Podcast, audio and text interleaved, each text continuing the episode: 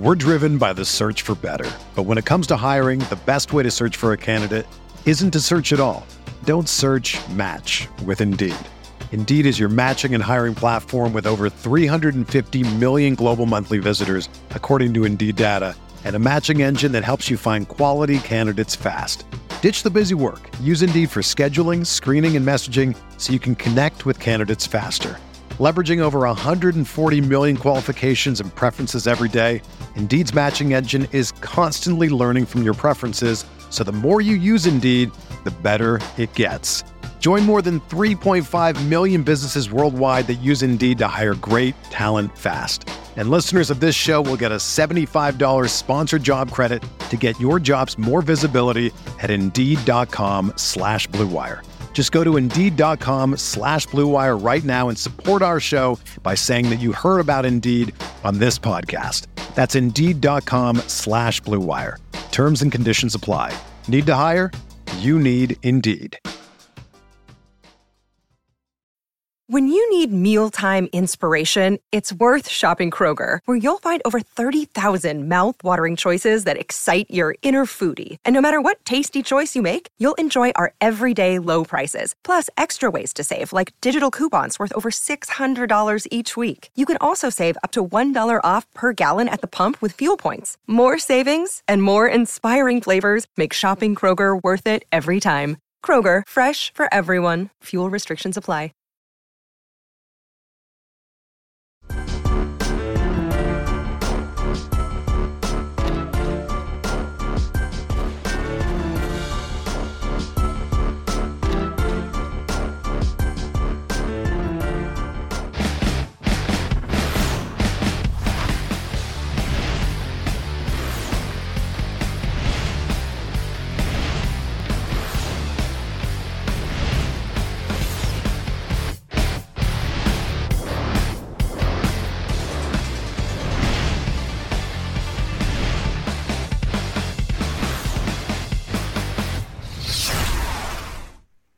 Hey, grinders.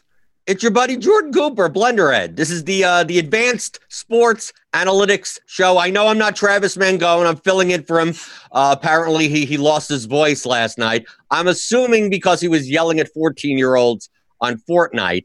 But I'm here, and I'm honored to join Stewart Gibson on one of what I consider my one of my favorite shows on on Roto Grinders. Sometimes it's premium, sometimes it's free.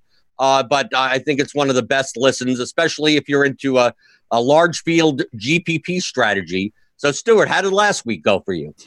Not great. I had my, my worst week of the season last week. Uh, yeah, just wasn't responding well to some of the late news. And uh, I don't know, just got my mind stuck on playing Kamara and, you know, came down at quarterback, uh, went, you know, bottom of the barrel at receiver aside from Michael Thomas, and you know, it forced me to kind of miss out on Christian Kirk. And it's like, if you didn't have Christian Kirk in cash, uh, you kind of had no chance. And if you didn't have him in tournaments, you probably also didn't have much of a chance. So uh, I had a decent amount of Kirk in tournaments, but uh, yeah, way too much Saints, which you know, hey, nine points. I don't think anyone saw that coming. Uh, but yeah, I don't know. Looking forward to rebound this week. Uh, you know, I got some motivation uh, just watching that uh, Brown Steelers game last night. Like, I'm, I'm jacked up. I'm ready for uh, week 11. And uh, yeah, looking forward uh, to the Sunday slate. Don't worry, we, we record this over Zoom, so I'm not going to be able to go over there and hit you with a helmet. So, so don't don't worry if I don't agree with you. okay, yeah, I feel safe here than behind behind the camera. So yeah, yeah, yeah. Last week for me was a weird week for me in cash. Typically, uh, I'm the type of jam in all the running backs, and I usually get them right, and the wide receivers usually fail me. The, last week was the complete opposite. Like I got in in cash, I played Thomas, uh, DJ Moore, and Christian Kirk, uh, and then uh, then Saquon Barkley decided to run for one yard. Can, can I ask you as, as, someone that that's very deep into the data, and I I ob- I obviously respect the data. I'm more of a game theory player. I let the data people do the data, then I look at the data, and then I make my decisions. So I'm not necessarily into. I know how to do some basic modeling. Uh, my question from last week's result, I know 13 uh, carries for one yard for Saquon Barkley, and also the fact that Daniel Jones is at quarterback versus like we have a large sample size with Barkley playing large enough, at least for the NFL, uh, for playing Barkley with Eli Manning. At what point in your in your modeling do you start weighing the more recent performances and say maybe the baseline on a player we're, we're projecting a little too strongly? Yeah, it's an interesting question because I'm actually kind of toying with this question. I'm right now working on some uh, projection tools for ASA. We've kind of avoided projection stuff and mostly looked at uh, like metric aggregation. I think that's like a really interesting question: is what is the right um, you know window for baseline setting and um, yeah, I mean, I don't have kind of. The there's no answer. There's, yeah, there, kind of like no it's, a, it's, a, feel thing. Yeah, one one though aspect I do want like as I've started out this projection build, I've been looking at like last 365 days as kind of the baseline, and the more and more I'm thinking about it, I kind of think I want to implement like a last 300 days, and what that you know essentially two month drop off does is it says like in the first half of a regular season let's consider kind of a player's performance in the back half of the previous season as part of our baseline. And then once we start hitting the present, uh, you know, those those three with a 300 day cutoff, those last 65 days, uh, essentially eliminate the previous season and say like, okay, now that we're like at more or less a halfway point, like let's start relying on uh, you know this season. And I think yeah, with you know NFL stuff, right? It's like unlike baseball or basketball where you get games. Uh, you know multiple games a week like it's pretty easy to quickly accumulate sample nfl like by the time you reach an adequate sample size to evaluate anything you know it's it's january and uh, you know the playoffs are starting and uh, you know i think it's definitely tough um, i think that there's got to be some subjectivity there uh, and you know i think it's kind of for the player to, to decide what what they want to do um, but i'm definitely interested kind of in these uh, projection modeling efforts that we're going to start undertaking uh, yeah, trying to see like what window of baseline appears to be kind of the most salient predictor of uh, you know future performance. And uh, yeah, I don't know. Hopefully, uh, we can kind of shed some light on that as we uh, push through our, our projection efforts. Yeah, but I think also it really depends on the position because for instance uh, i mean we especially with correlations we talk about like wide receivers are very dependent on their teammates like the wide receiver can't perform well without obviously passing play calling and the and the, obviously the efficiency of, of the quarterback. Like running backs, a lot of times, like they could get 25 carries for 40 yards. And we've seen with Christian McCaffrey, we've seen with Leonard Fournette, we've seen with a lot of running backs, Derrick Henry, that they can make their entire value on one broken play or on just very opportune goal line situations. We get the the pass interference in the end zone for that first and goal on the one, and you know one running back gets three of those in one game, while another running back in a very similar spot just doesn't happen to get those. So I think like with last week with Barkley, the in, a, in if we if we just projected that out that that the Giants being favored in that spot, Barkley high touchdown equity. That if you ran that out like a thousand times, like all Barkley needed to do was like break one run and get one goal line carry, and like we wouldn't be talking about like is Saquon Barkley dust. Like it's it it that margin of error sometimes in one week could be really really small between running backs. Yeah, and I don't know. I don't think we're moving forward, you know, after this game thinking oh, Saquon's dust, but um, it, it, was. I mean, just an extreme outlier performance, and I do think like, yeah, your, your, sample size kind of consideration is different position by position. Like running back, these guys tend to accumulate points through a high amount of low, a high amount of lower variance plays. Obviously, goal line, you know, red zone and goal line stuff is kind of high variance. Uh, you know high uh, margins as far as what potential kind of value outcome could occur. Um, but wide receivers and you know tight ends even more so are like few even a smaller sample, even higher variance uh, type plays. And uh, I mean, hey, we'll get into DVP later. I mean, I think uh, New York Jets are an interesting case of a team that is really stout against the run and really susceptible against receivers. Uh, you know, I, I wonder how much you know that factored in. We saw Golden Tate and Darius Slayton both really blow up. Um, you know, but uh, I don't know. I, you know, you want to try not to overreact too too much, and um, you know, if, if, we continue, I mean, Saquon hasn't been super solid this year, uh, so we might, you know, want to continue to update our priors a little bit. Um, but I'm not moving forward, you know, kind of thinking Saquon's totally dust. And, you know, I, I, feel like some of these opportunities are actually good, or some of these outcomes are create good opportunities moving forward to buy in on a guy that, you know, you think had a previously bad outlier uh, outcome. You know, the field gets off him, and then all of a sudden, you know, you have uh, low ownership on a guy who who was good. Um, so, that that's what that's what I do all the time. You should see the the NFL Discord when I'm like I'm I'm slamming 30% of this guy and this is like the past 2 weeks he was horrible. It's like like he's still in a like when I could get Julio Jones at like 3%, like I just have to rely on the fact that he's Julio Jones and it's not that I think that he's going to do well. It's just that he's going to do better than 3% owned. It's it, it's really that relational type of play. So last week uh with the correlations going, uh, I know, I know. Last week, uh, talked a lot about the Panthers, and I think we're going to be talking a lot about the Panthers this week. Uh, what correlations, game by game, last week worked out, and what were like some outliers that maybe you didn't see coming?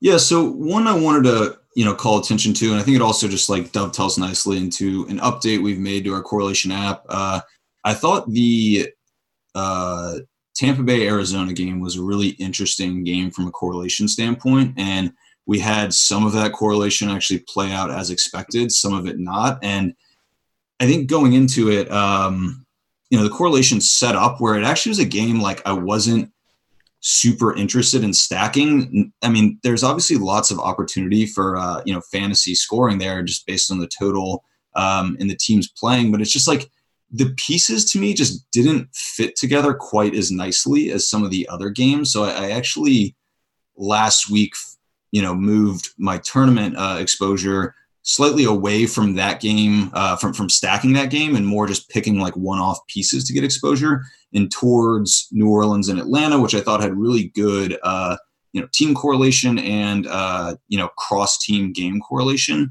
Um, as well as Carolina, Green Bay. I thought actually had a good opportunity for that. But um, so the one app, the the update we made with our correlation app is uh, previously, you know, you could look at like guys and see how they correlate uh, with players on their own team. So like going to that uh, Tampa Bay, you know, side of things. Uh, one guy we've or two guys we've talked about, I guess, in the past is how Godwin and Evans like really negatively correlate, and they're not guys like I want to be playing together on a Tampa Bay stack but um, you know, I want to pick like one or the other. Uh, last week we saw them actually correlate strongly. Uh, they just correlated, you know, to the floor, right? Like, and that is what happens, you know, with positive, like, you know, I don't want people to get confused that like negative correlation is bad and positive correlation means good. It just means like with positive correlation, uh, you're likely to get similar outcomes out of players with negative correlation, you're likely to get dissimilar outcomes of players. And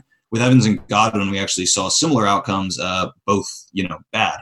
Um, but the, I, I, I, think the explanation, because uh, I, I talk about it a lot of times in the Discord, is that I think in NFL, in all sports, uh, people focus too much on the correlation of plays versus the correlation of full game outcomes, where like the point that you're making is not that Godwin and Evans are not correlated. Obviously, uh, they're they're teammates in a passing game with Jameis Winston. It's just a matter of like when you're playing a 200,000 person GPP in DFS, it's like you need ceiling outcomes from virtually all your players.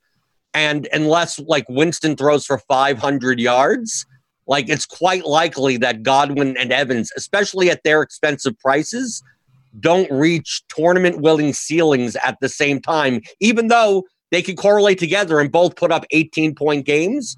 Just that 18 point games from each of them at their price is not going to win you anything. Yeah, yeah, and it's you know it's a good point. Like correlation, you you know a lot of times comes from game flow, less from play by play. Like I think people assume like oh quarterbacks and receivers are obviously correlated, and like yes they succeed on mutually beneficial plays, but there are cases of receivers who, uh, you know, the game script that favors that receiver actually doesn't favor his quarterback. Um, and even though they uh, you know, the receiver will, you know, succeed on a correlated play with the quarterback in general. Uh, you know, the game, you know, the game scripts that they can succeed in, like, don't really correlate. And uh, Christian Kirk was a guy like I really circled as a just you know, a piece like I really, you know, I think we knew coming to the week like he was underpriced. Um, you know, I really wanted to kind of see how he was correlating with other players, and um, you know, I think, you know, people were inclined to really like stack uh, this game up, and um, so so anyway, sorry. The, the feature we've added is now we can uh,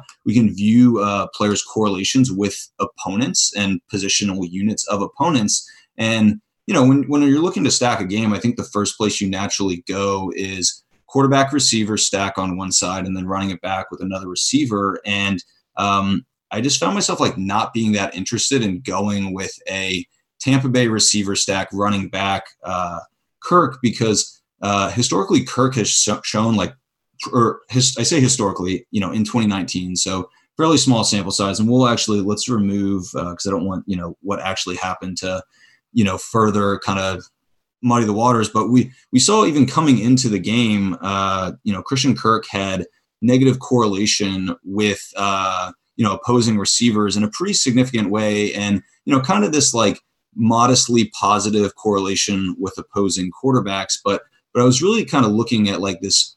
You know, we know with Tampa Bay, if we're going to run a Tampa Bay stack, it's probably going to be through Jameis and receiver. And the fact that Kirk had kind of this significant negative correlation with opposing receivers, uh, to me, suggested that maybe he was a little more viable, uh, not as part of a Tampa Bay stack, but uh, you know, as a kind of one-off piece from that game to get exposure to that good game, uh, and maybe seeking out like correlated uh, game stacks that that uh, you know had a little bit stronger correlation, either you know through the receiver quarterback combination, or even you know ideally with the opposing uh, receiver uh, from the other team. And you know it was interesting. It wasn't like one I was really privy to, but uh, you know coming into the game, like really the nut stack of that game, right, would have been Christian kind of running like a little mini secondary stack of Kirk with Ronald Jones. And you know I do think it's interesting how Kirk like has these just pretty decisive correlations with um,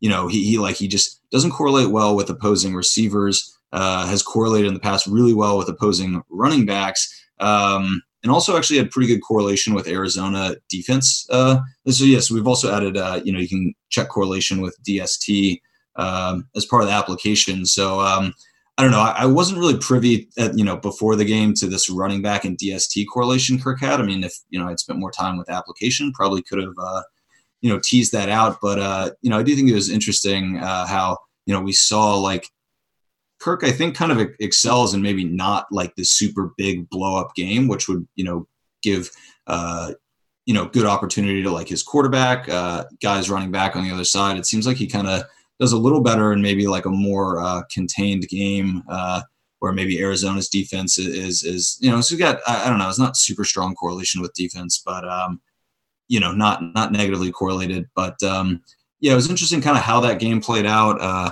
you know, the the, the Kirk uh, correlation on the other side played out kind of as the data might suggest, uh, but the, the, correlation between the Tampa Bay receivers, um, you know, didn't play out as expected. And uh, you know, you'd usually think like if you get one of those guys, you're setting yourself up pretty well. Um, but yeah, both guys hit a floor uh, kind of simultaneously, which uh, you know made that made that stack you know tough tough to you know take down the tournament or finish you know real high up. Yeah, I'm one of the people that I pat myself on the back that had the the Kirk and Jones secondary stack, but uh, I came to that conclusion from a completely different reason, uh, other than the fact that the, the combination is cheap. Yeah, yeah. I mean, and uh, you know that's another thing is like it's crazy how many people uh, you know will go with like this Evans Godwin stack that's like and, and with Jameis. I mean, it's an ex- insanely expensive stack two strongly negatively correlated receivers, like there's just very few routes to you know that double stack, like taking down a tournament. Um, you know, so. Well, price matters. I mean, I, am the king of the vomit stack. I do it in baseball. I do it in football also. Basketball, it's kind of hard to do. Guys that aren't going to play more than eight minutes really can't get anywhere in basketball because there's no big events. Yeah. Uh, but uh, but yeah, in, in NFL, like I you you can I mean, uh, you could maybe explain it slightly that I don't mind taking what could be considered slightly negatively correlated players. Like if if Godwin and Evans, for instance, were both 5K and not close to 8K, like I wouldn't necessarily mind because an 18 point game from a 5K player, like that's that's a winnable that's that's a winnable score. But once once once like I, I looked at uh, last, I mean I know I didn't uh, I didn't do well with the Falcons Saints stacks last week, but I focused more on uh, stacking the Falcons than the than the Saints only because Michael Thomas being the most expensive receiver and pretty much like I'm not expecting Ginn or Cook or like Kamara's expensive. If I make a Brees Kamara Thomas stack, like that's expensive. They have to score a lot of points. I focus more on the on the the Ryan Ridley Hooper type of stuff, the Ryan Freeman Ridley, like those five. Like I want to get that stack 15k. And then I could shove in like Kamara as the one run back or Thomas as the one because the Saints have such uh, condensed production that like I don't feel the need to stat. I'll just get the one guy that get like Thomas scored 31 fantasy points and the Saints didn't even play well. Like he could have gone for 50 if they did. Yeah, no, it's I mean the the kind of less purely correlated stacks are, are far more palatable when you when you have you know those cheap stacks because you just don't need uh, you know such an excessive ceiling uh, you know to reach like that tournament winning level um, and yeah, I mean, I, am I'm just prefacing that because I may I may be mentioning I, I, on this show. I know I'm on the Blitz show tomorrow, and I start I'm going to start mentioning these one percent owned quarterbacks that people are going to laugh at me, and then don't realize that that's typically how I win. Yeah, yeah, um, yeah. And the next like little app update we wanted to share, uh, we showed the DVP app a little whiles ago, and at the time it was just looking at you know how uh, you know teams uh, or defenses rather kind of uh, production allowance to opposing uh, you know team uh, opposing positions as kind of just like a raw total. And like i knew coming in kind of that was a, a, a slightly noisy way of looking at it just because different teams uh, you know play different skill levels of opponent on a given week. And you know certain teams shouldn't be pun- uh, you know penalized for um, you know playing a difficult opponent. And and teams you know should be rewarded for successfully uh, you know mitigating the production of a really strong opponent. So so we've added this little uh, opponent adjusted feature in here which is the app is going to default to uh, now uh, if you want to turn it off and just look at like raw you know fantasy like i'm looking at fantasy points allowed per rush attempt.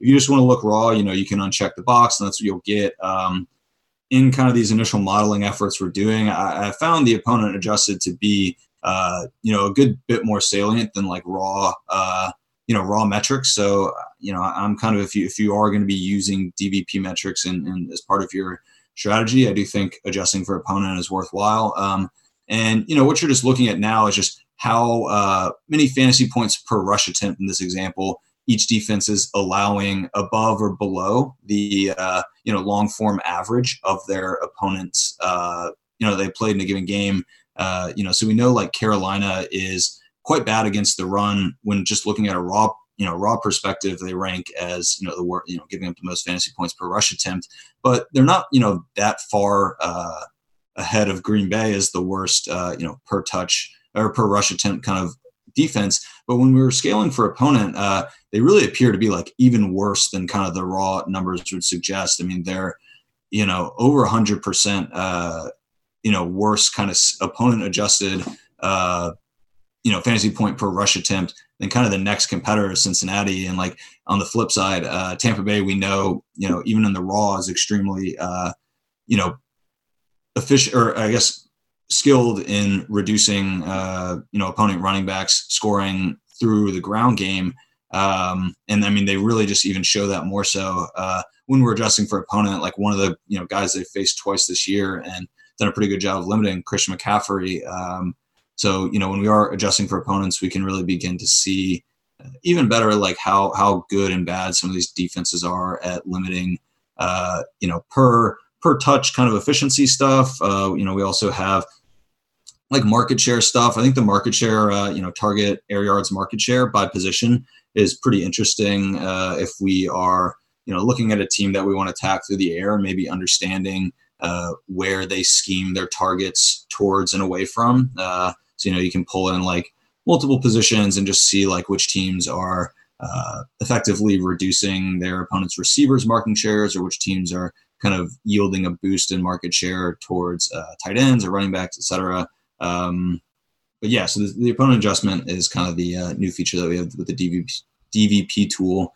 Um, and as we go game by game, I'll try to provide you know some notes on on the games where there's like a you know a, you know defense that's yielding uh, a particularly high amount of volume or efficiency to a specific position. Uh, you know, as we think about uh, you know which which games we want to be attacking. Uh, you know, in week uh, week eleven main slate. So let's let's take a look at it. Let's go game by game. Yeah, sounds good. Give what the people give give the people what they want. Yeah. So um, I'm just going to go down to, by by time based on the the Roto Grinders starting lineups page, uh, which starts with uh, Dallas at Detroit in a dome. I'll, I'll, I'll just preface this a little. Uh, I may have more than 0.8% projected ownership of Jeff Driskel in this game. Is yeah, that a good thing or a bad thing? He's hey, he's 4600. He's probably correlated with with a lot of people on his team. Yeah, I mean he's he's super cheap. Um, you know that, that's a it's a good like high total game, and I'm surprised. Uh, I haven't you know my notes updated kind of over unders and spreads since uh, last night, but uh, yeah, I'm surprised that they're giving kind of Detroit uh, you know only plus three and a half is what I'm seeing now. Uh, so you know I think Detroit's implied total isn't uh, you know isn't that bad. Um, I don't really have many notes on kind of what the Dallas, you know Dallas defense is. I think above average in, in kind of most categories, but not really like yielding exceptional, um, you know, volume or efficiency. Like it's any position. Uh, you know, one note I think we've kind of t- touched on the past with Detroit is the negative correlation between Marvin Jones and Golladay. Uh, you know, there, there are a few instances where both those guys, uh, you know, really explode for ceiling games. We actually saw you know, that reversed a little bit two weeks ago against, I forget who it was they're playing, but where both those guys, you know, had big games. But um, so I don't know. I don't think you, uh, I don't think you can't double stack Detroit, but it does seem like a game, uh, you know, and, and just given Driskel's kind of, uh, I, I, just don't think he's like as conducive of a quarterback for like a big, uh, you know, double stack kind of showing for Detroit. I think my approach would be to pick one of those guys, and, and if you like both, um, you know, kind of doing, uh, you know, mixes of single stacking each. Uh, what's Ty, Ty Johnson, I think, uh, is potentially not going to play. And, uh, you know, JD McKissic is a pretty effective pass catching running back. Um, so I do think there, you know, could be opportunities to, to go, uh, you know, QB running back, maybe QB running back receiver on the Detroit side.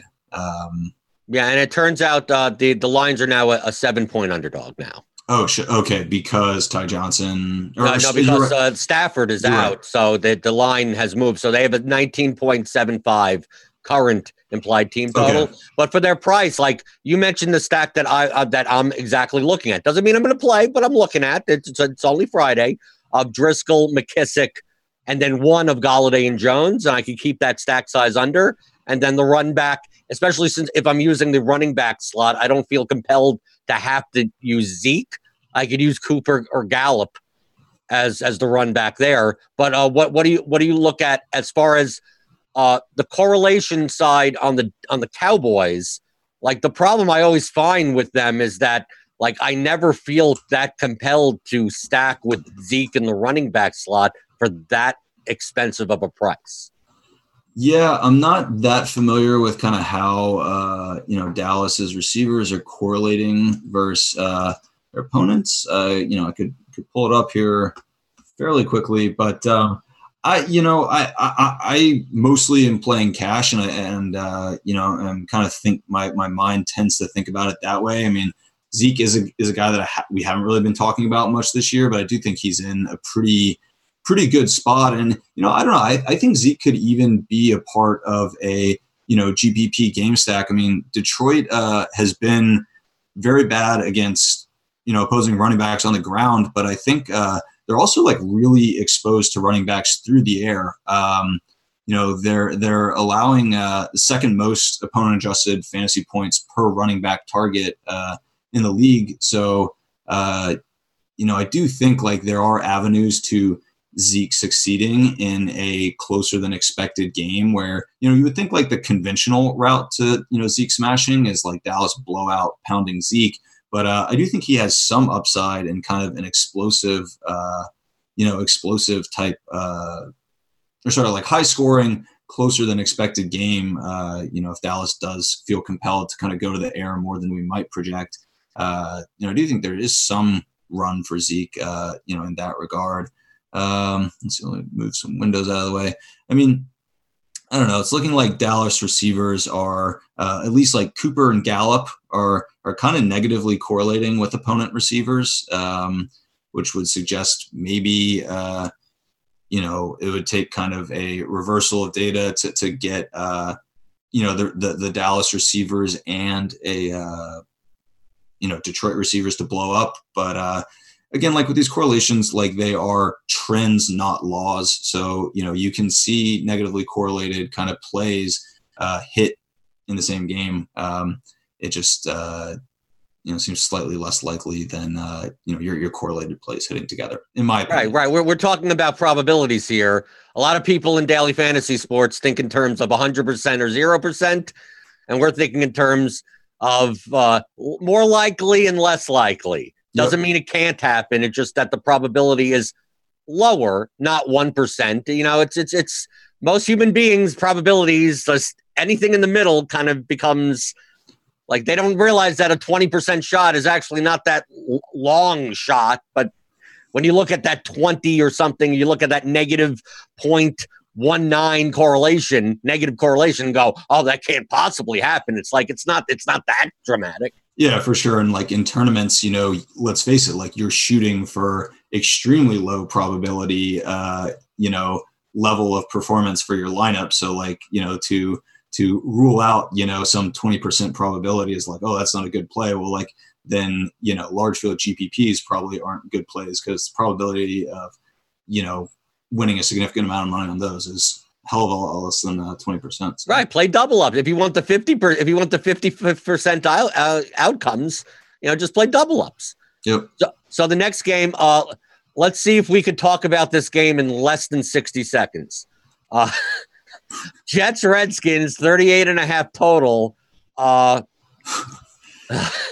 now this seems like the vomit game that I would go to. I'll be like, okay, how do I stack Haskins with McLaurin and then run it back with Bell and whatever? But like this would be the perfect time that I would consider playing Adrian Peterson if it wasn't for the fact that Darius Guice is going to be back. But then what, once I remove that, I'm going. So I'm going to play Darnold with two pass catchers, and and Darnold's not even that cheap. He's 5,700. So is is there I mean, I know that there's positive correlations in this game. The problem is, is that is there are there ceilings here? Yeah, I mean, it's like positive correlation doesn't do you that well if there's you know not uh, you know a point scoring, which you know point scoring, real life point scoring equates or correlates, you know, with fantasy point scoring quite strongly. Like you know, if you don't have you know a, a, a kind of competitive enough and, and you know high scoring enough game to support you know multiple uh, you know players doing well, like there's not too much you can do there. And I, I feel like we're kind of running into that with this game. I mean, 38 and a half is just an abysmal total. And the fact that it's only, uh, you know, Washington one and a half, I mean, it's not like, you know, one of these games where like Washington could even, you know, is projected to reach like, you know, 20, 25 with like, you know, an onslaught type thing. It's like expected to just be a close, low scoring game. Yeah. McLaurin's the one guy, you know, you touched on. There's going to be no data really uh, at the pro level for McLaurin, you know, to Haskins correlation there. Um, but you know, we like New York. Uh, the Jets are really effective against the run and really not effective against uh, you know opposing receivers on the outside. Um, you know, they're uh, so that that could be like one area, one attack, but in general, not too interested uh, in this game. Well, let's go to a, a game that is similar like it, it, fits more of the bill of it's a low total, but it's more lopsided, and that's uh, Broncos at Vikings in the dome. 40 and a half total, but I mean, the Vikings are currently over a 10 point favorite. So at least the Vikings have a healthy implied total. And we also have the, the possibility that Thielen uh, is going to be out for this game. So uh, I know we have, uh, you know, Diggs is going to get a higher market share, and we always have Dalvin Cook there. But how correlative is from from a ceiling perspective is like stacking this game with like Kirk uh, Cousins, Cook, and Diggs together for that high price, being that Cook is a pass catching running back. Do you think that it's a it's a better correlative move to forego Cook in that type of stack and play like Kyle Rudolph or Irv Smith instead? Or is it the type of thing where you're actually trying to do the opposite and you're going to try to go for the Broncos actually stay in this game and you play the, the cheaper Brandon Allen, Courtland Sutton type of stack and then just play one of Diggs or Cook? Yeah, I mean, you would think with Thielen being out, like there, you know, there is obviously more opportunity uh, for some of these other guys. And I was looking this morning at, you know, when, when we have like these injury situations, like I'm usually trying to find who's negatively correlated with that injured player. And like in general, you know, that player tends to perform better, uh, you know, when the injured player is uh, low performing, uh, you know, which we could loosely equate to being out. And uh, I was finding like, Thielen kind of is, you know, uncorrelated with some of the guys that like I was thinking we might want to play. Like my mind gravitates to, uh, you know, Diggs or like I mean, Kyle Rudolph feels super thin, but you know, like hey, maybe he catches two touchdowns again. I'm not really that's not something I want to bank on. Um, but like you know, he just Thielen like seems to kind of operate independently, or maybe some of these players operate somewhat independently of Thielen, such that it's not like really tipping me any one way to be like, oh, with Thielen out, like, you know, Olabisi Johnson's going to crush. Like, Olabisi Johnson has essentially no correlation to Thielen either, such that, you know, the absence of Thielen doesn't give me a ton of confidence um, in his performance, uh, you know, sans Thielen. And, um, I mean, Den- Denver's just a tough, uh, you know, nasty defense. Uh, even at the running back position, like, uh, you know, Cook is a guy we might think to go to, and uh, but I don't know. Denver's like really tough against running back. Uh, you know, especially in pass catching opportunities. Like they're allowing the third fewest fantasy points per running back target uh, in the league, and I think a lot of Cook's upside, especially at that price, would have to come through the passing game. And you know, given Denver being tough against running backs in the past, uh, you know, super high spread that would suggest that maybe Cook won't even get that much usage through the pass game if the game kind of carries out as expected. And like also we've seen Minnesota, uh, you know, spell Cook a decent amount with Alex Mattison, who's been actually quite effective. Uh, you know, I do have some concern that if uh, Minnesota goes up, you know, puts up a lot of points, which is what you would need kind of for a big Cook or a big Diggs game, uh, you know they might be inclined to like do a little more spelling of Cook with Mattison. Um, you know, we know Diggs is upside, so I think he's worth taking. Uh, you know, a few kind of one-off tournament dart throws, but as a correlated stack, just given kind of the matchup in total and just the price that uh, you know two of our kind of primary uh, skill players that we would want to stack are at. It's not a game that's doing a ton for me. Uh, you know, from from a uh, from kind of a team or game stack standpoint. So moving on to the next game, which I think is going to be uh, the second most popular game on on the slate in, in, in GPPs. Uh, we talked a little about the Buccaneers before, so we don't necessarily have to rehash that as much.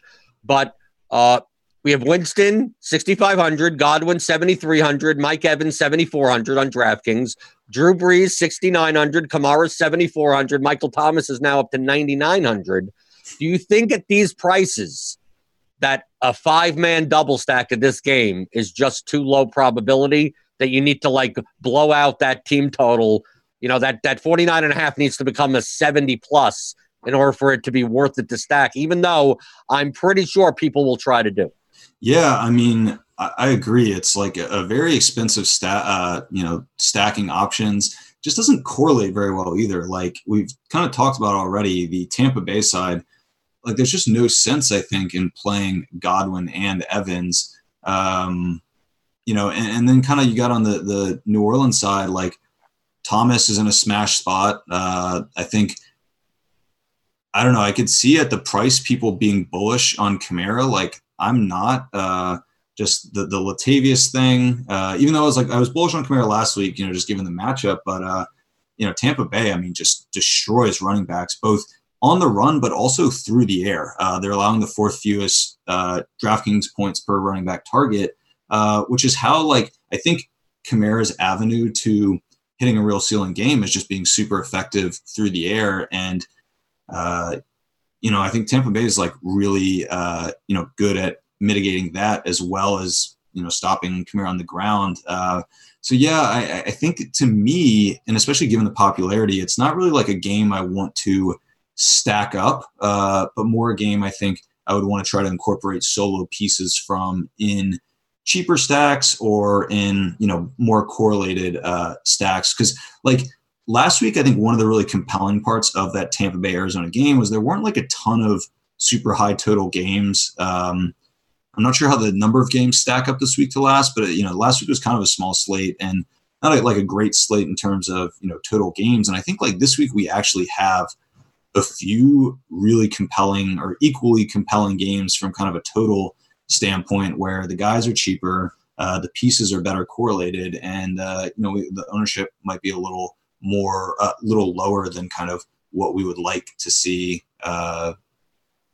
you know, to, to try to stack this Tampa Bay uh, New Orleans game. Um, I mean, you know, the positives like Brees, Thomas, Kamara correlate well. Um, you know, in general, I'm not really convinced like this is the this this Tampa Bay matchup to me like doesn't seem like uh, you know a team that's going to allow great correlation between kind of running backs and receivers. Um, so yeah, I, I, yeah, I wouldn't be trying to you know really load up like f- uh, line up like five guys from this game. Uh, you know, maybe maybe like a secondary stack where you're picking like a skill player from each side. I don't know if these quarterbacks I really want too much of naked. I mean, certainly not Drew Brees. Uh, like, yeah, I don't really want any of these quarterbacks naked. Uh, you know, I might try to find like a kind of secondary skill player stack, maybe putting, uh, you know, like Thomas across from Godwin, uh, Thomas across from Evans. I think in general, like Tampa Bay, uh, at least in 2019, we've seen Evans correlate really well with Jameis, and we've seen Godwin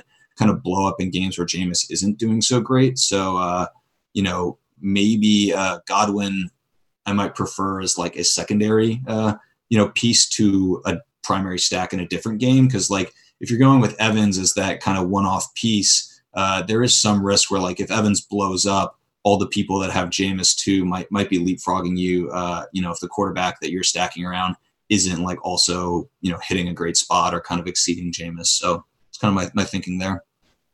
So uh, you talked about naked quarterbacks. Let's go to the game that features two that you could potentially play naked, and one that is obviously the best quarterback on the slate. But we, we talk about correlations and stacking. I think we have one side where there's I think there are heavy correlations in this game.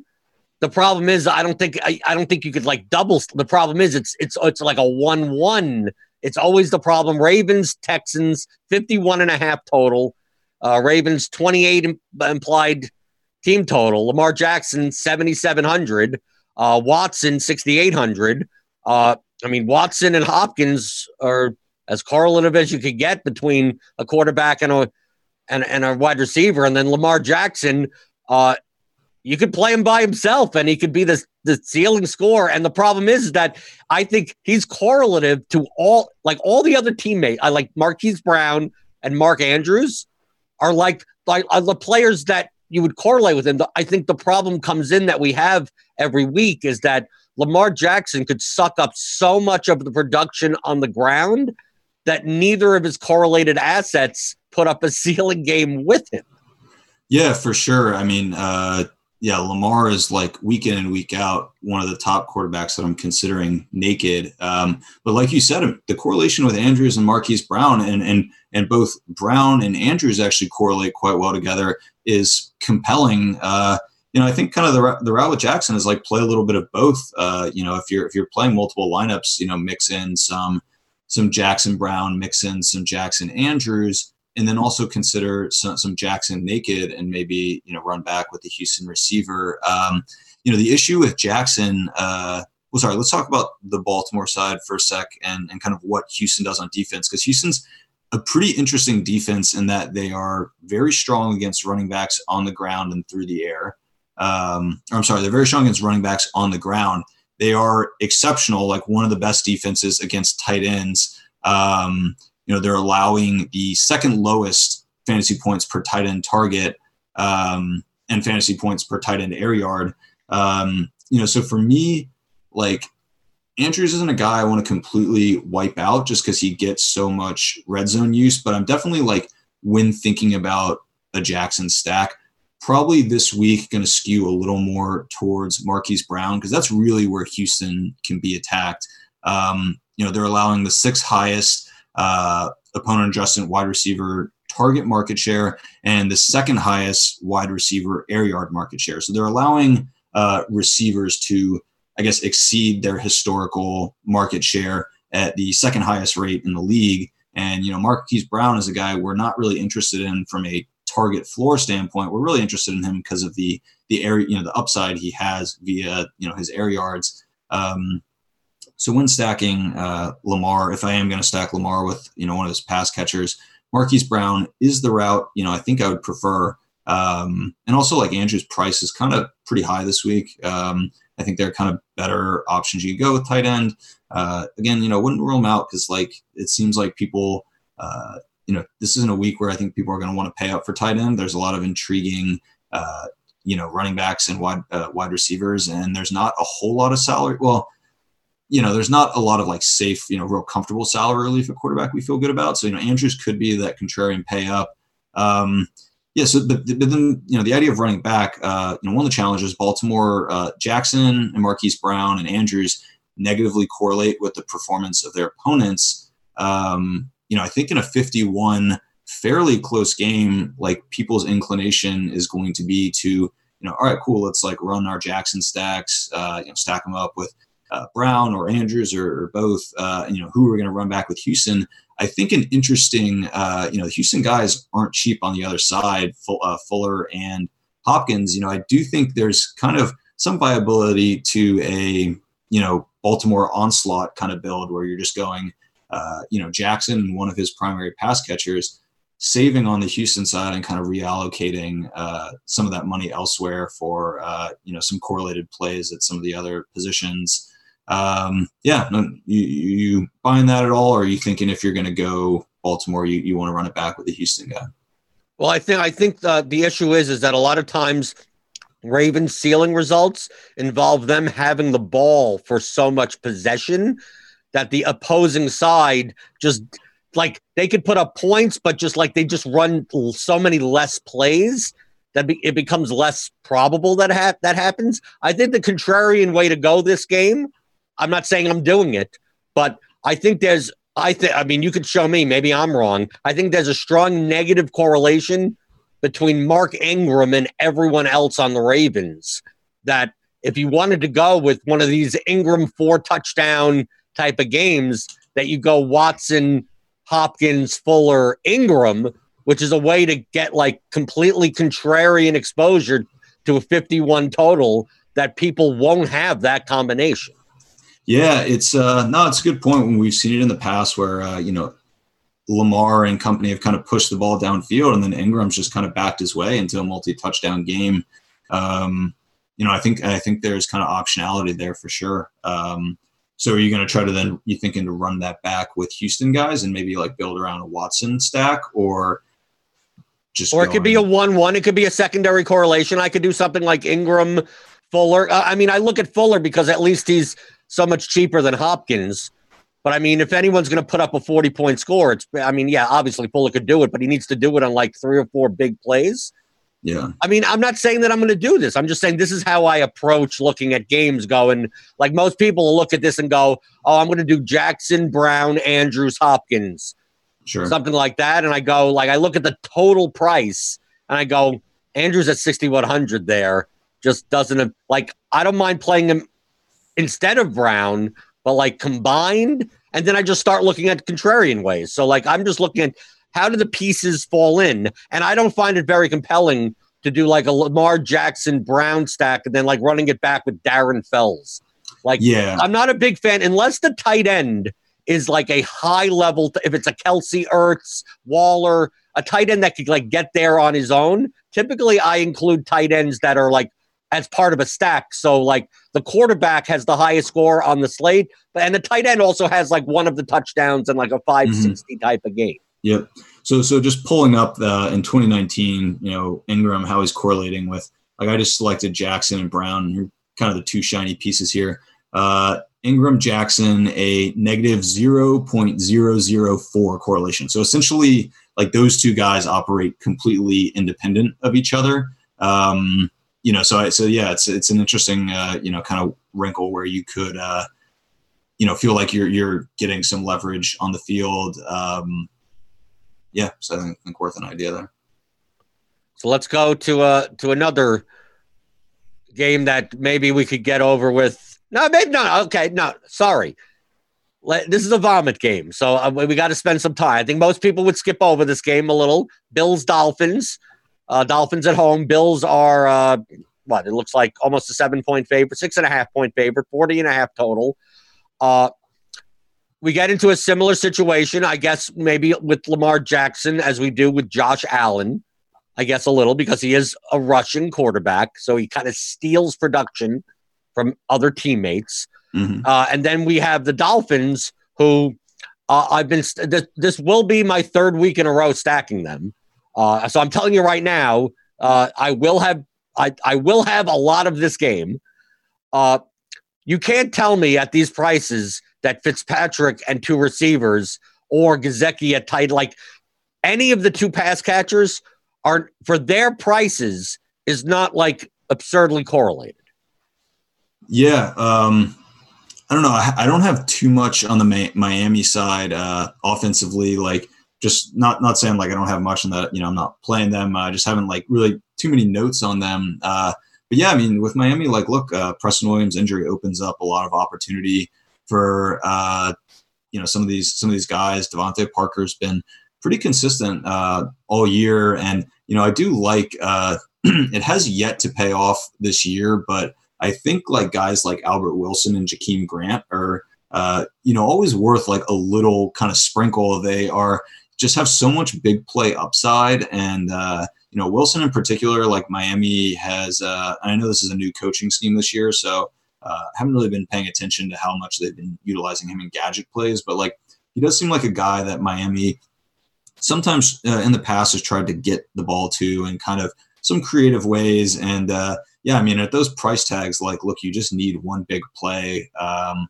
to, you know, kind of for them to make value and even kind of give you an opportunity to really take down uh, you know, big tournament. And yeah, those price tags going give you the opportunity to get up to a guy like Michael Thomas, uh, you know, if that's where you want to go, or you know, some of these other high price running backs. Uh, so yeah, I'm definitely intrigued by it. Um, you know, I do have some notes on the Buffalo side, uh, and have a a like grab your grab your trash can because a, a real vomit stack on the Buffalo side. Um, but you know, Miami. come on, I'm waiting. No, you know, I'm, I'm gonna, i see you lighting up and you're talking about vomit. I, am I'm, I'm, ready to take notes myself. Let's go. Come on. I'm, I'm going to close with the vomit, but I will say Miami is allowing the highest opponent adjusted ADOT uh, in the league. And we know Josh Allen's a guy that likes to push. I know who you're going to talk about. I know. I know it.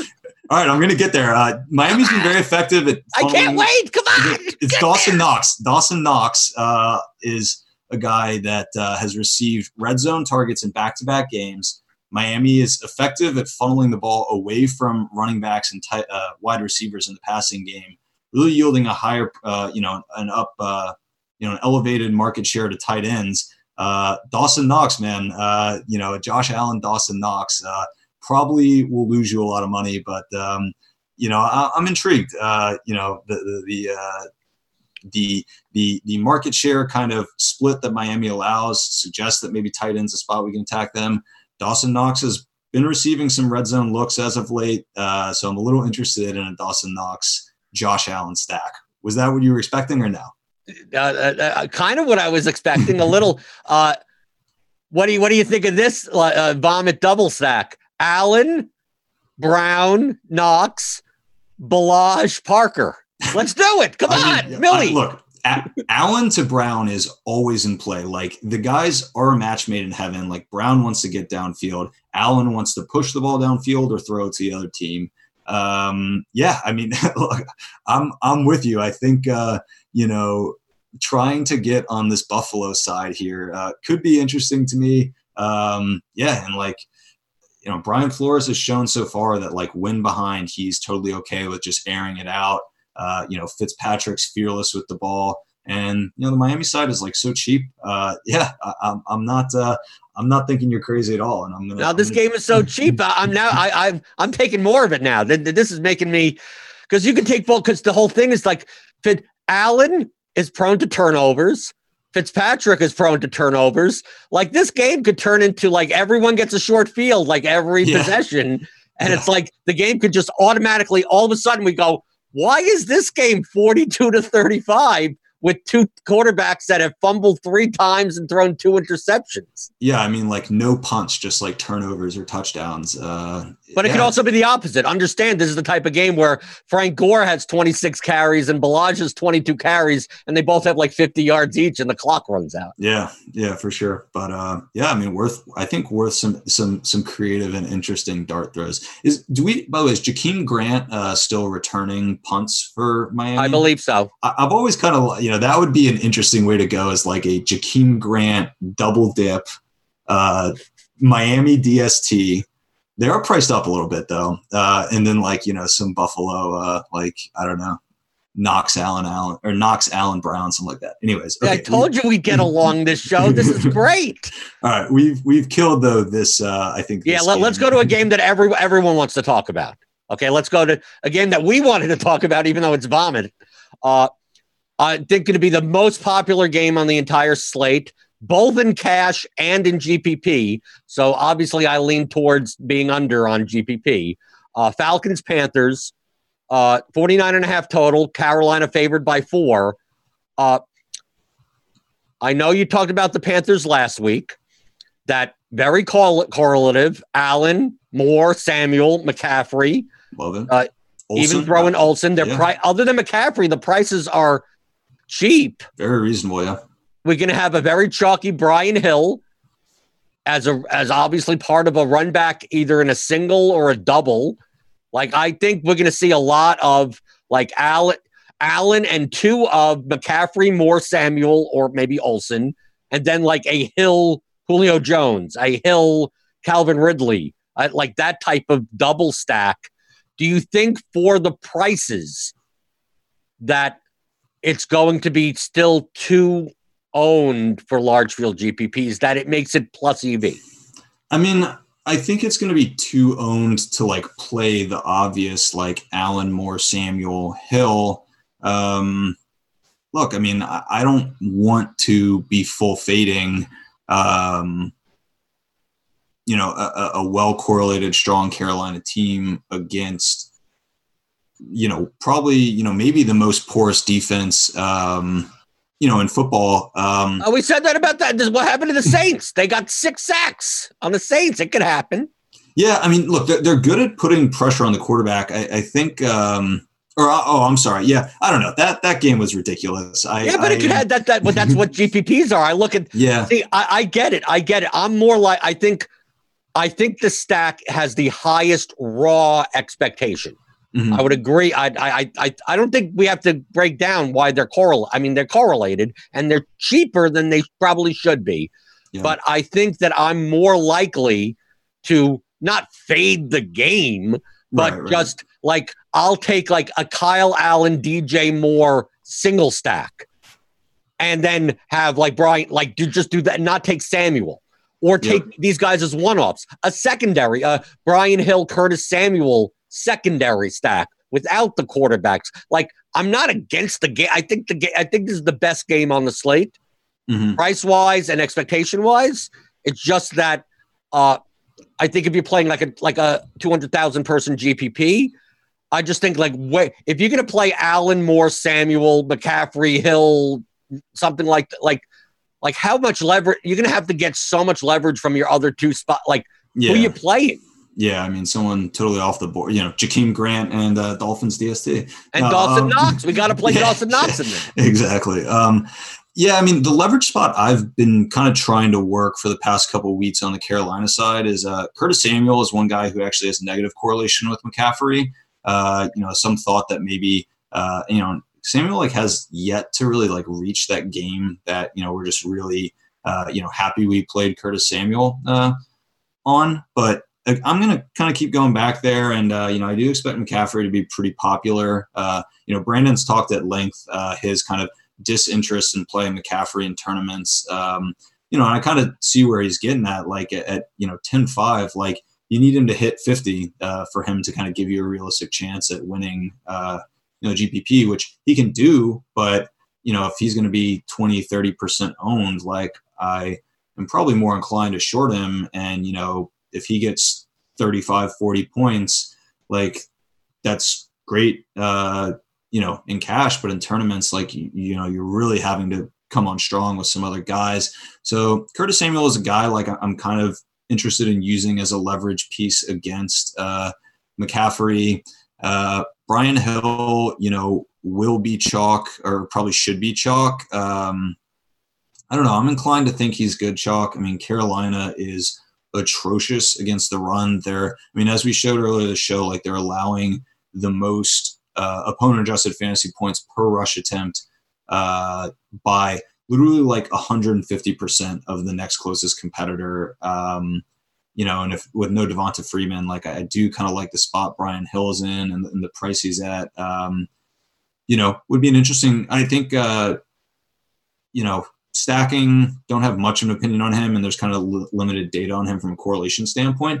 But I mean, I love him also just as like a one, you know, one-off plug-in piece uh, as part of kind of uh, you know a primary stack that's on another game. But uh, yeah, I mean, I- I'm with you. Uh, the the ownership is going to be pretty massive here, um, and I think I might try to gravitate more towards Houston, Baltimore, or uh, what is it, Cincinnati, Oakland as uh, kind of alternative uh, games that that I kind of want to stack around, um, just because the ownership is going to be so high. But I, I like I do a good amount of cash, mostly like cash play. Uh, on Sundays, so I will be getting a ton of this game in cash. I mean, I think um, I mean, God, like running five uh, Panthers of Allen, McCaffrey, Moore, Samuel, Olsen, like is not crazy at all in cash. Uh, you know, I think, uh, man, I say You're, it's you're, hard. you're getting like 95% of the Panthers offense and just not worrying about how it's distributed. yeah, I mean, it's got it's got great floor, pretty limited ceiling, so not you know something I'm interested in doing in tournaments. But uh,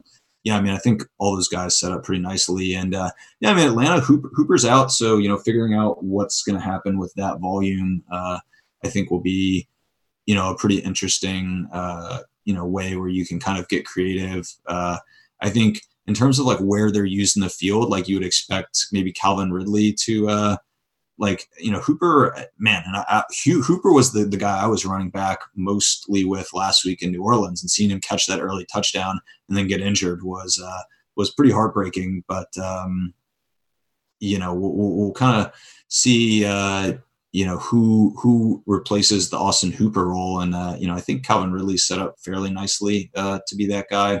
Uh, would have to dig in more to kind of the historic data though to really solidify an opinion on that one. Okay, next game, a game that I'm interested in that it seems like no one else is, which is perfect. That's what I like. Jacksonville, Indianapolis, in the dome. The Colts. I, I, say that because uh, Derek Hardy loves dome games, so like Oh, I okay. just always have to point that out. oh, it's a dome game. That means the blitz is going to like multiply everyone's fantasy points by 74 or something.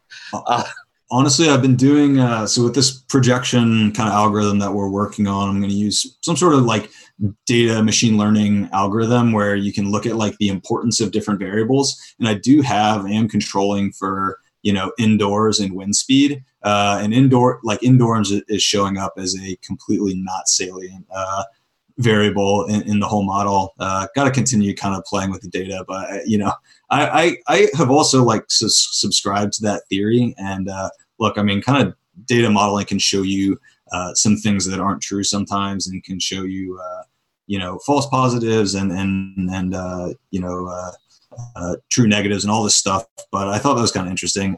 Look, I literally actually have no no notes on this game. I know historically Indy's a team that you know is funnels passes towards the middle of the field, and the tight end is a position that sets up nicely against Indiana. The problem is, like, I'm just not that interested in what whoever it is, O'Shaughnessy. Uh, you know, I forget what the other guy's uh, name is. Uh, they acquired him from someone else in the offseason. The Valve? Uh, they're, they're, it's going to be set the Valve. You don't oh, want to really? play DeValve?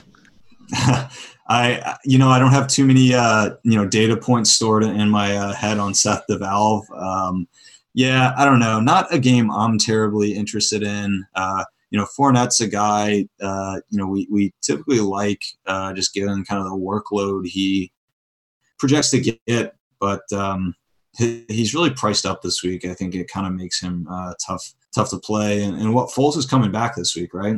Yep. Um, historically, he's been pretty like low efficiency per drop back as a quarterback, and uh, you know, Indy's a team that's going to try to lower the pace uh, as much as they can. So I'm not too uh, enthralled with this game.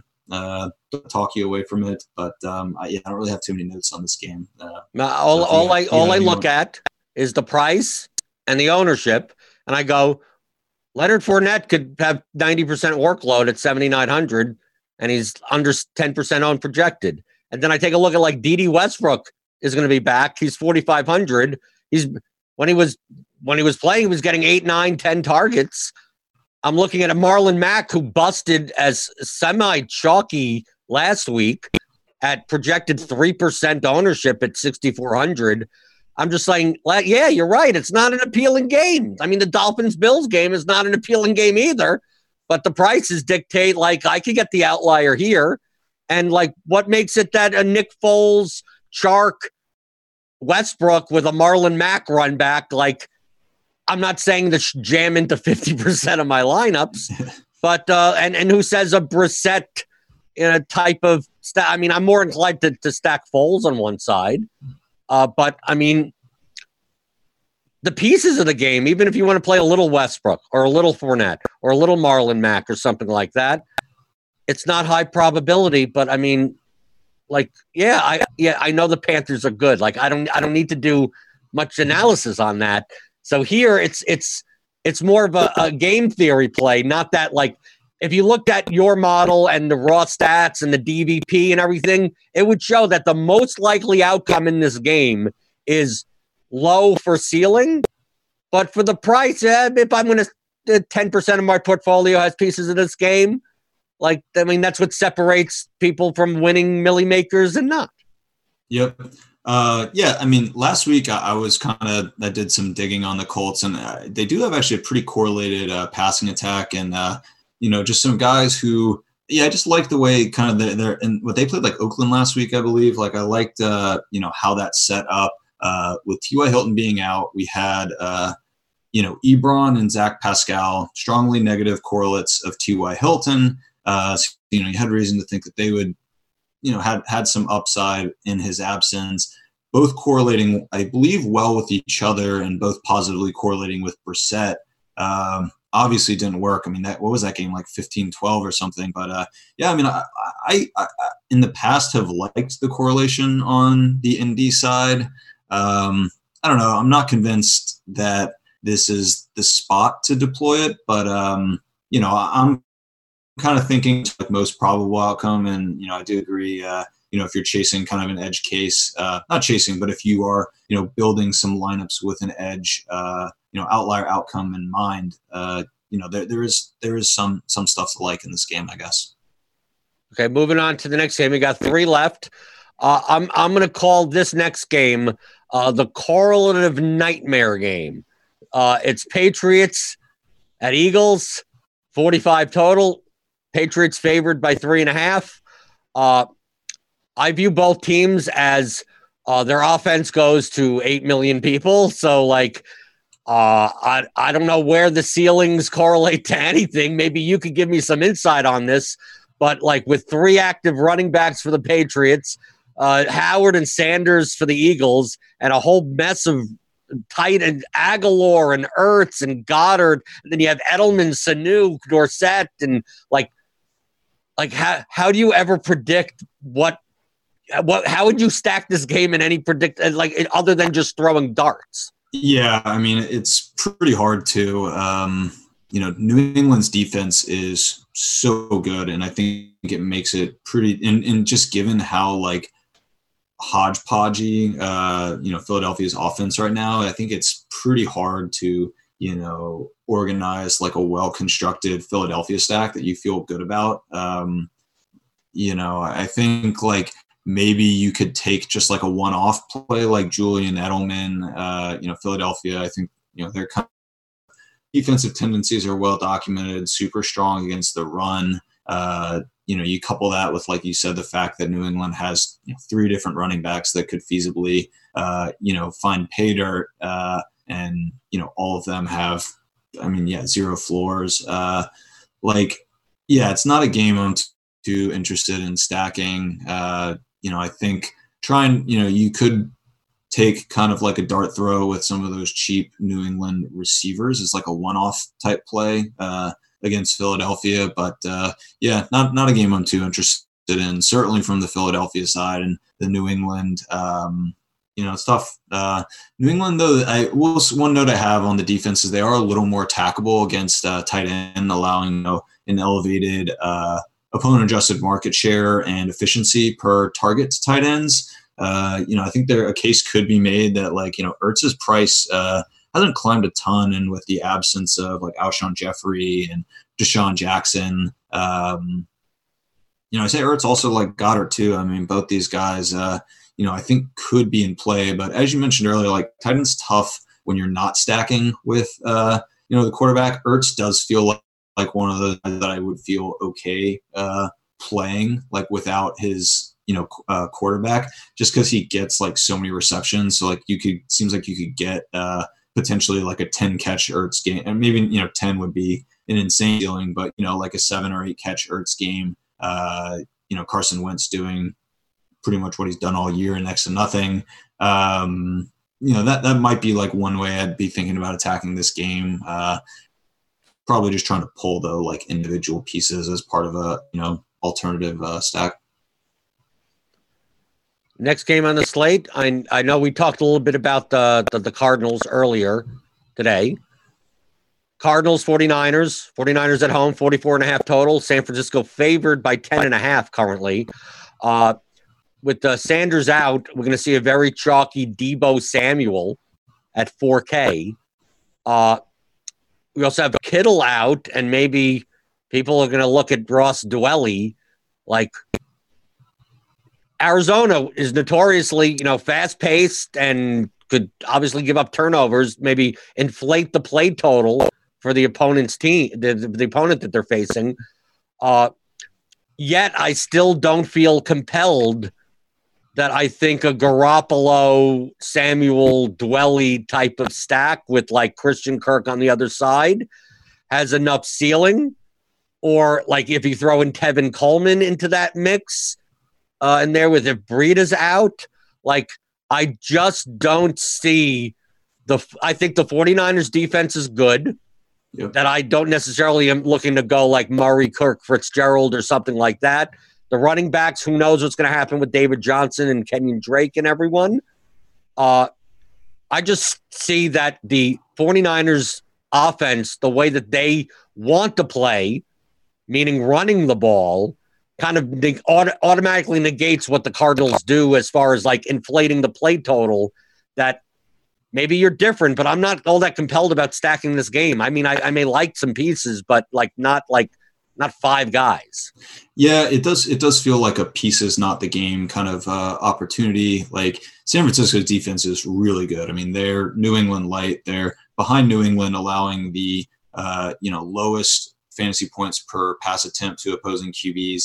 Uh, the second highest opponent adjusted sack rate on opposing QBs. So like, uh, you know, Kyler is a guy I just not really too interested in, although he did, I think, exceed kind of expectations in his first showing against San Francisco. Um, you know, at San Francisco, like I'm just not really that compelled by an Arizona stack. Uh, we talked about the top of the show. I mean, uh, you know, Kirk is one of these guys who negatively correlates with the opposing uh, passing attack, positively correlates with opposing running backs. We have Tevin Coleman, who you know has had explosive games with the San Francisco team in the past. Uh, minus Matt Breida, like I do think Kirk and and it's interesting. Like we saw it kind of with Will Fuller, uh, you know, earlier in the season. Like we'll see kind of like this slate breaking performance receiver. His price will go up. You know, get a slightly worse matchup, and then nobody wants anything to do with him. Uh, I think you see it also in like DFS golf too, a decent amount. Like the guy who wins the tournament the previous weekend,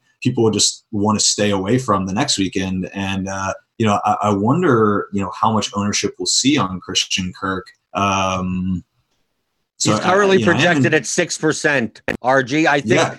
I think it'll be high. I, I, I think it'll end up being double digits. Yeah. But I mean, I'm I'm still willing to possibly take a shot, even at yeah. like ten percent.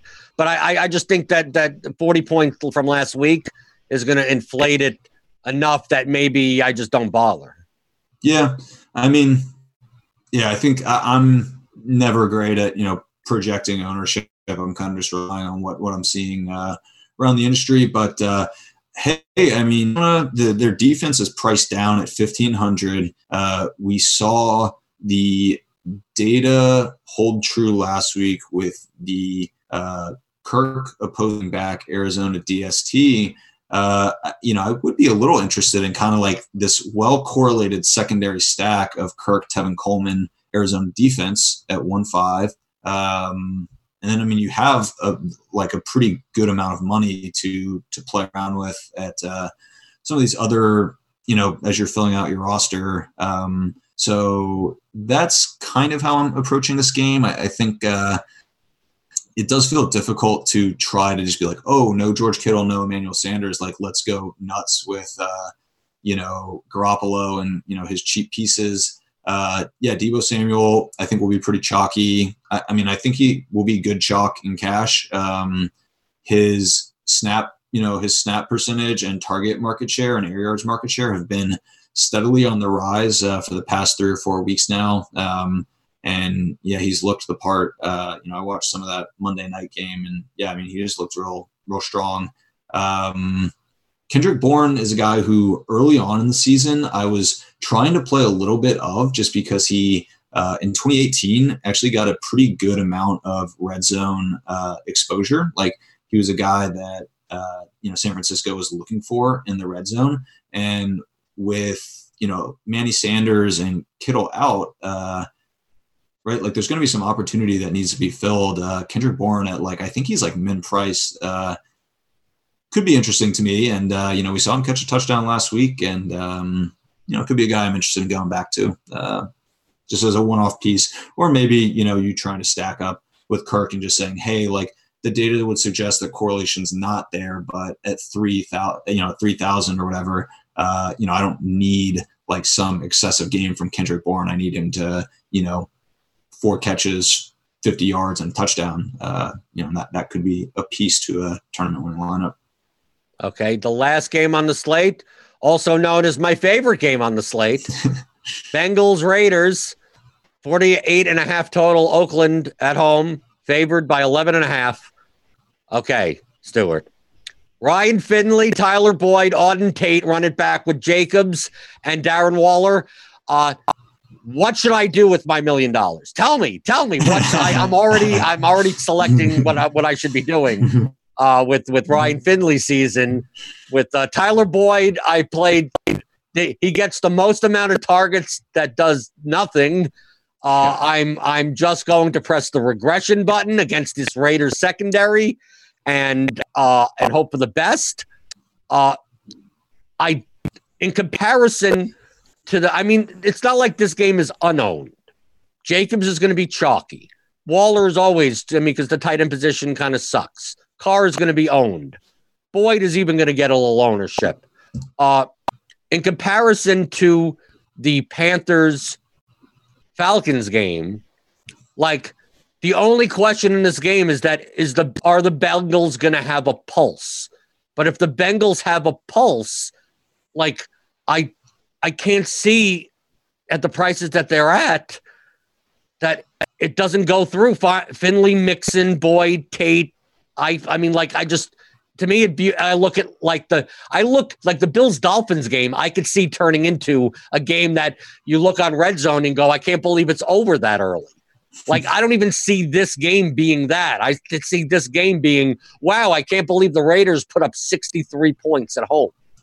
Yeah, I mean, look, there feels like they could do that, and I don't know. I, I expect Cincinnati to have more of a pulse than they did last week. I mean, I don't know. Early in the season, there was talk like, "Oh, this isn't you know the usual Baltimore defense," and like, yeah, it's not as good as past Baltimore defenses, but the data would suggest that Baltimore's still you know a defense that's going to pretty effectively limit opponents and certainly going to effectively limit you know this listless Bengals team. And Oakland, uh, you know, they're they're a bit, uh, I guess, porous on defense. They're actually allowing the most opponent adjusted uh, DraftKings points per pass attempt to opposing quarterbacks. And uh, you know, Finley's price, like that's something I'm interested in, and feel like you know there there is some upside there. Um, you know, and then and then even like with Derek Carr, I mean, running running a you know stack built around the Oakland side, uh, you know, since Cincinnati is allowing the most uh, fantasy points per passing air yard uh, for quarterbacks. So, like, I think there's you know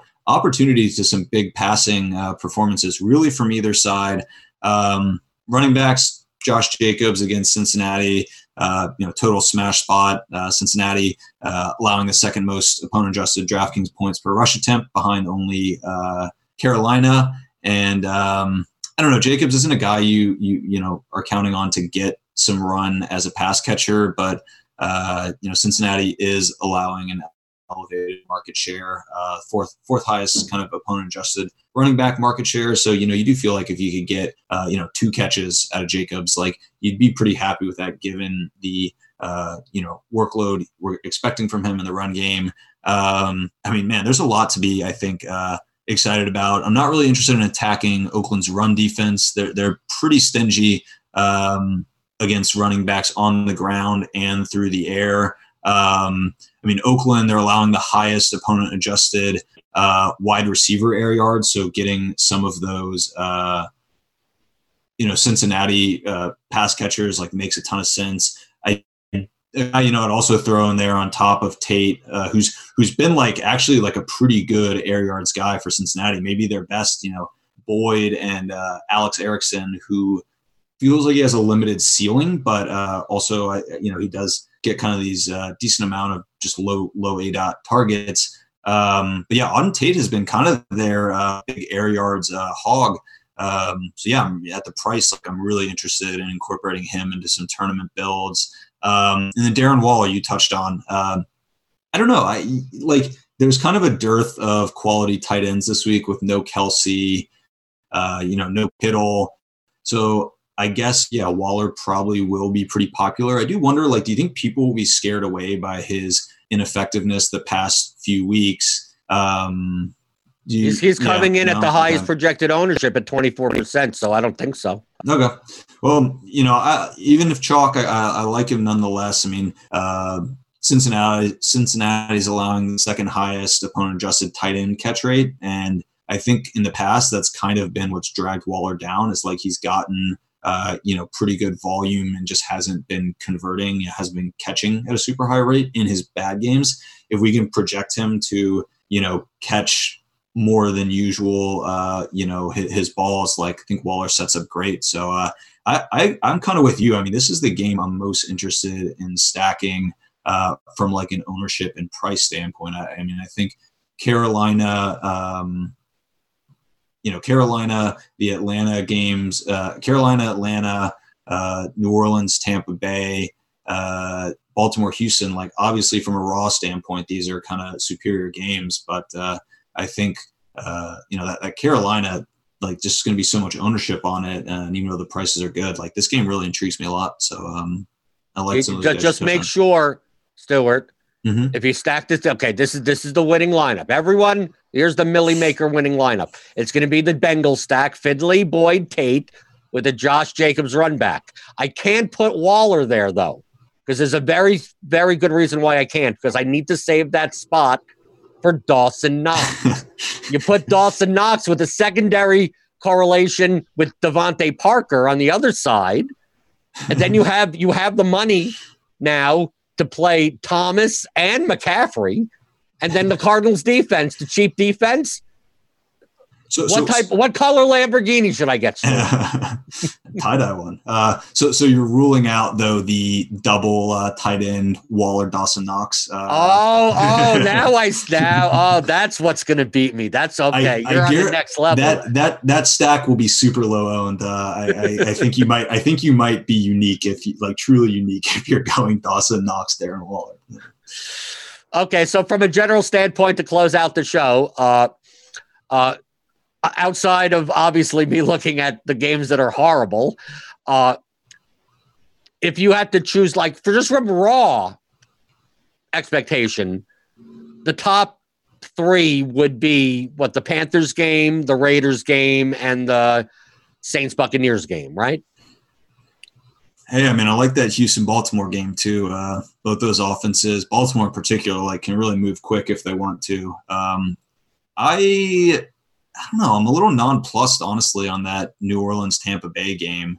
Um, you know, it's going to be popular.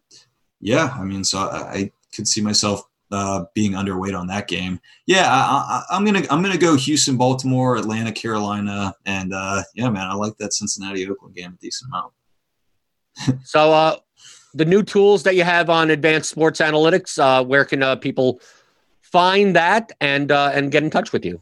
Yeah, that's advancedsportsanalytics.com. Um, right now, all our stuff is you know for subscribers only. Uh, we typically, when we roll out a new tool, you know, make that public for a week or two. Uh, I'm hoping by the time we have a show next week to have a pretty cool, you know, projection tool where people can, you know, use our own projections, but I think also like, uh, you know incorporate maybe some stands that they want to make into those projections. I'm hoping to have that ready for next week uh, you know which will be free uh, you know for the, for the first weekend maybe like over thanksgiving or something like that. Haven't, haven't really thought it out but uh, yeah check us out at advancedsportsanalytics.com all the sh- all the tools you're seeing uh, in this uh, in this show and previous shows you know can be used there. And uh, you know if you guys have questions on how to use them or uh, you know etc like email uh, Twitter. Those are good places to reach us. Yep, and I'm on Twitter as always. Probably next week, uh, Travis will be back as long as he gets his gets his voice back. Uh, but you can always find me in the RotoGrinders Discord. I'm in I'm in all the sports channels. Feel free to at Blender HD and, and mention me if you have you have any questions, any vomit stacks or any anything uh, GPP strategy. Uh, so uh, so for week 11 and Stewart Gibson and Advanced Sports Analytics, I'm Jordan Cooper on rotogrinders.com.